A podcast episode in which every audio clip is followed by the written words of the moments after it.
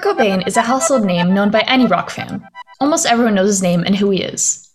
But how well do you actually know the lead singer and songwriter of Nirvana? Hi, I'm Peyton. And I'm Isabella. And today, we'll be getting to know this famous rock star a little more and dive a little deeper into what caused his untimely death.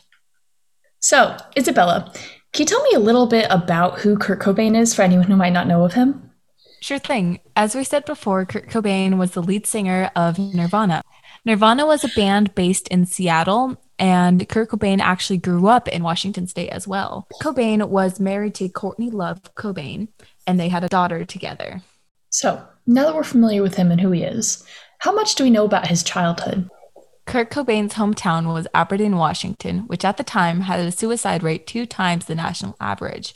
However, Kurt Cobain's early childhood was actually pretty idyllic. His hometown, it wasn't super alternative.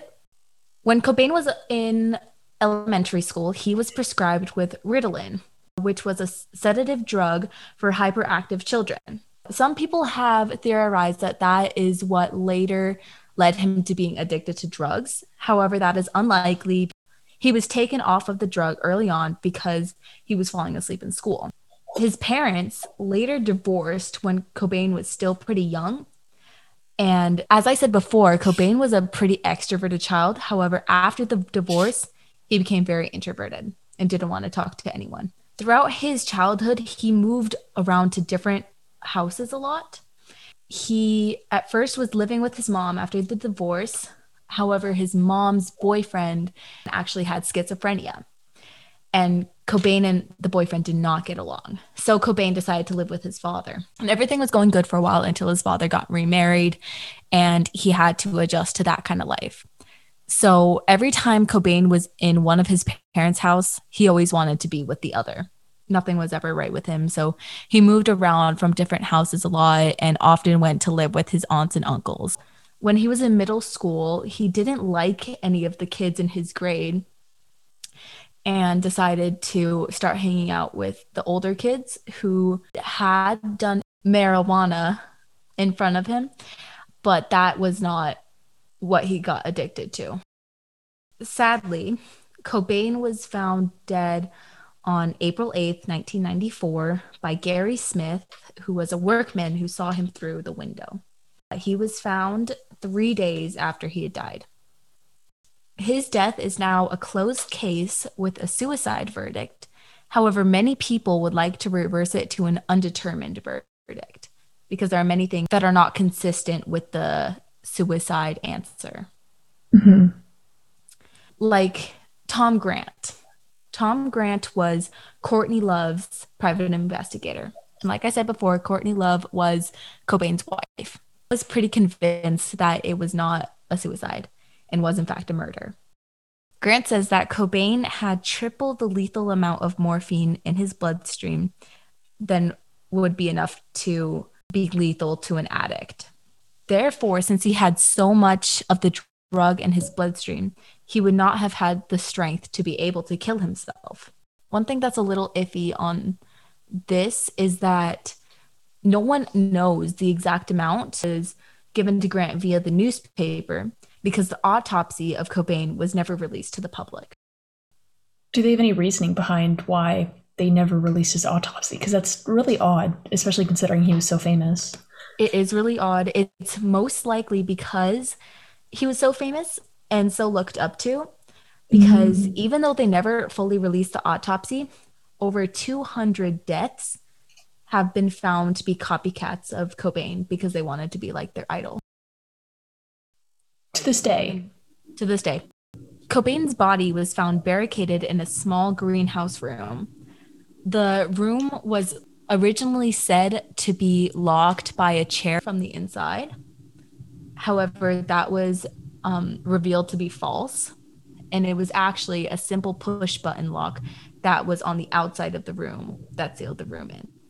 So, if Cobain was murdered, fairly easy for the murderer to lock the door behind him. I'm going to speak a little bit about the suicide note. So, it might be a little bit triggering, um, but it, I feel that it is necessary to the story. The suicide note at first seems to describe not his suicide, but that Cobain was quitting Nirvana, which was confirmed by, and he confirmed that the band was breaking up at the time of his death. In the suicide note, he Cobain expresses that he didn't want this famous life. He didn't like it and he wanted to go back. So he wanted to quit the band. Near the end of the note, the size of the writing changes dramatically. It was pretty fine and small at the beginning, it was a little slanted. But at the end, it was straight across and in big bold letters. That is the only part of the note has a written permanent goodbye to his wife and daughter.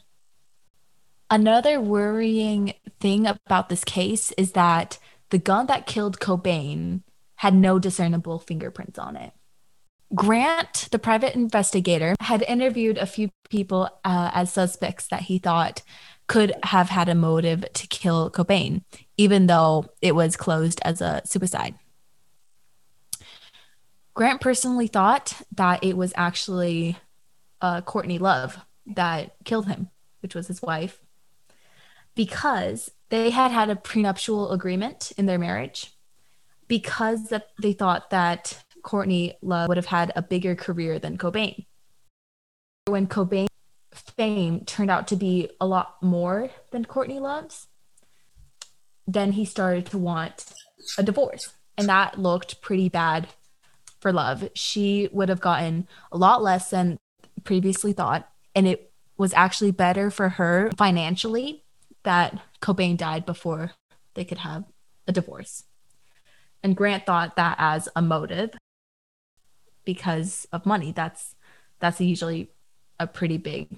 Also, a piece of paper in Love's backpack that had the alphabet on it in different handwritings that she said to have written all of it, which I find pretty pretty suspicious. Suspicious. Yeah. yeah. So we don't really know what happened to Cobain three days before April 8th, 1994. We do know, however, that we will not get to hear his voice sing in concert anymore, which was a sad truth that the whole world had to acknowledge. Well, thank you so much, Izzy, for uh, talking to me and telling me a little bit more about Kurt Cobain's case. Of course. And for now, this case still remains undecided. Thank you for to everyone for listening.